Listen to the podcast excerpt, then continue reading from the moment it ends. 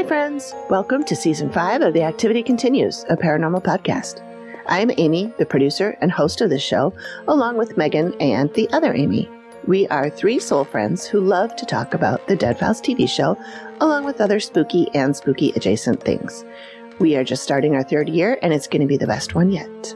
Hi, everyone. I'm Megan, our resident scaredy cat. I love this stuff, but it absolutely terrifies me.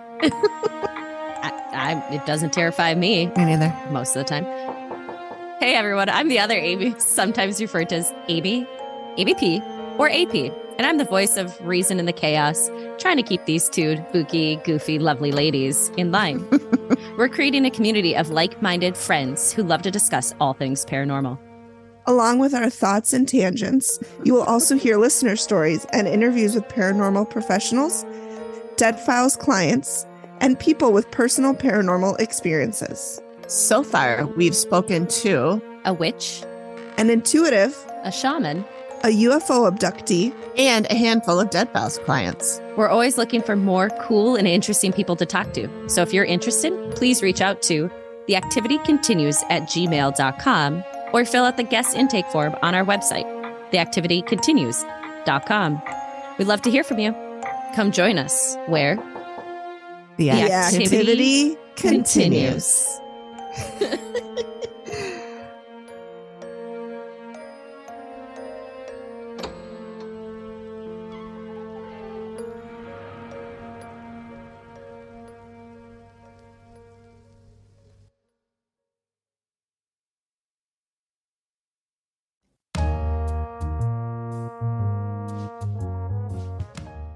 I'm doing what I would call corrections corner. Uh, maybe post mortem. We'll come up with a name for it. if anybody has any suggestions, hit me up at the email or or the phone number listed in the show notes. Anyway, um, this is just me going back over the recording and making notes of things that I was unsure about or that we weren't we weren't clear on. So um, this is just kind of um, fact checking, if you will. So I had mentioned that the robbers were also called desperados, and I had guessed on what that meant. So I looked it up. Both desperate and desperado originally denoted a person in despair or in a desperate situation, hence, someone made reckless by despair. Then later on, Harry's age. I, I had his age right when I said he was 14 at the time of that robbery, but I misspoke on his birth year. I said 1906. He was actually born in 1908, but he was 14 at the time of the robbery. When talking about the loot that was taken in the robbery, the total was 1,915 in 1923 money, which is about 35,000 today. I had mentioned that they overlooked a great deal of money, totaling almost 587,000 in 1923. Today, that would be about eight and a half million.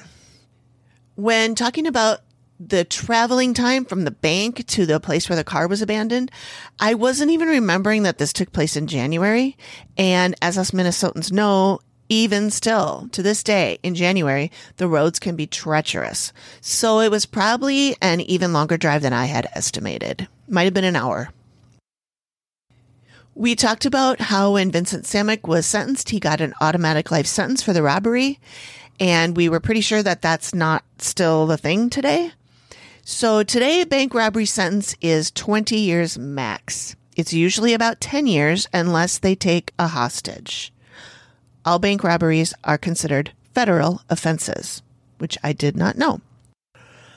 Uh, if you're curious about what a gallon of bang up algae would have cost you today, it was $10 in 1923. Today it would set you back about $157 for a gallon. Unleash the power of stories anywhere, anytime with Audible.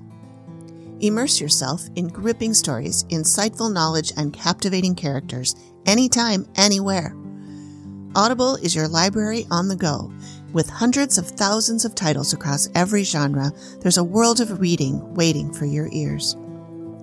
Listen while you cook, clean, or commute. Free your eyes to conquer your day, all while feeding your mind. Start your 30 day free trial today and discover the joy of listening. go to audibletrial.com slash TAC. That stands for The Activity Continues. With your free 30 day trial, you get one credit, two credits if you're a Prime member, good for any premium selection titles you like, yours to keep. You get the Audible Plus catalog of podcasts, audiobooks, guided wellness, and Audible originals. Listen all you want, no credits needed. Again, that is audibletrial.com slash TAC.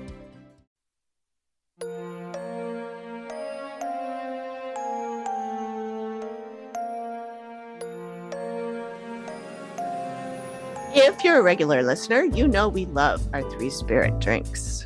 They are the non alcoholic spirit drinks that are taking the world by storm. Three Spirit is a range of three distinct drinks, each with its own unique flavor and effect. The Livener is a refreshing and invigorating drink that is perfect for starting your day or night. The Social Elixir is a smooth and sophisticated drink that's perfect for sharing with friends. And the nightcap is a calming and relaxing drink that's perfect for winding down before bed. All three drinks are made with plant based ingredients and are free from alcohol, gluten, and sugar. They are also vegan and ethically sourced. So, whether you're looking for a delicious and refreshing drink to enjoy on its own, or a sophisticated non alcoholic alternative to cocktails, Three Spirit is the perfect choice for you. Try Three Spirit today and discover the difference. Visit us.threespiritdrinks.com and use the promo code The Activity Continues for 15% off your entire order. Cheers! That one That was was a our best cheer. one yet. Oh, and the $10,000 bail, that would now be worth $157,000. So when we were talking about the $10,000 bail and how could those guys afford it, and then Heather said the funniest thing I've heard in a while when she said, I'm talking out of a hat that is not on my head. um, I decided I better do a little research and clear all that up. So the bail amount is set by a judge at the first court appearance after an arrest. The defendant can post bail and be released using cash or check in the full amount of the bail, property worth the full amount of the bail. You pay a percentage, usually 10 to 15% of that bail money to a third party bail bond company who then promises to pay the full amount to the court if you don't show up for your court date. Or you can try to bond out. No money is paid at the time, but you will have to pay it in full if you don't appear in court at the required time. This is also known as being released on one's own recognizance. Someone who is released on a $10,000 bond means that they get to leave without paying anything, but then must report to the next court date. And if not, they owe the full amount. I'm guessing that's what the guys in our story did. Potentially interesting side note you get the bail money returned after your case is closed or after the trial, if there is one, even if you're found guilty. If you pay the bail directly to the court, they will refund you the bail money you posted. If you paid a premium to the bondsman, that percentage we talked about, the amount you paid is non refundable. So think of it this way a bond is a promise, the bail is a payment. Okay, I'm glad we got that cleared up. If there are any lawyers listening right now who are screaming at me about getting it wrong, please reach out. Leave a message on my phone line in the show notes and I'll play your explanation on a future episode or I can interview you. I just want to get it right. Also, listeners, please let me know if you would wear a t shirt that says, I'm speaking out of a hat that's not on my head, because I would absolutely wear one of those. Thanks for listening.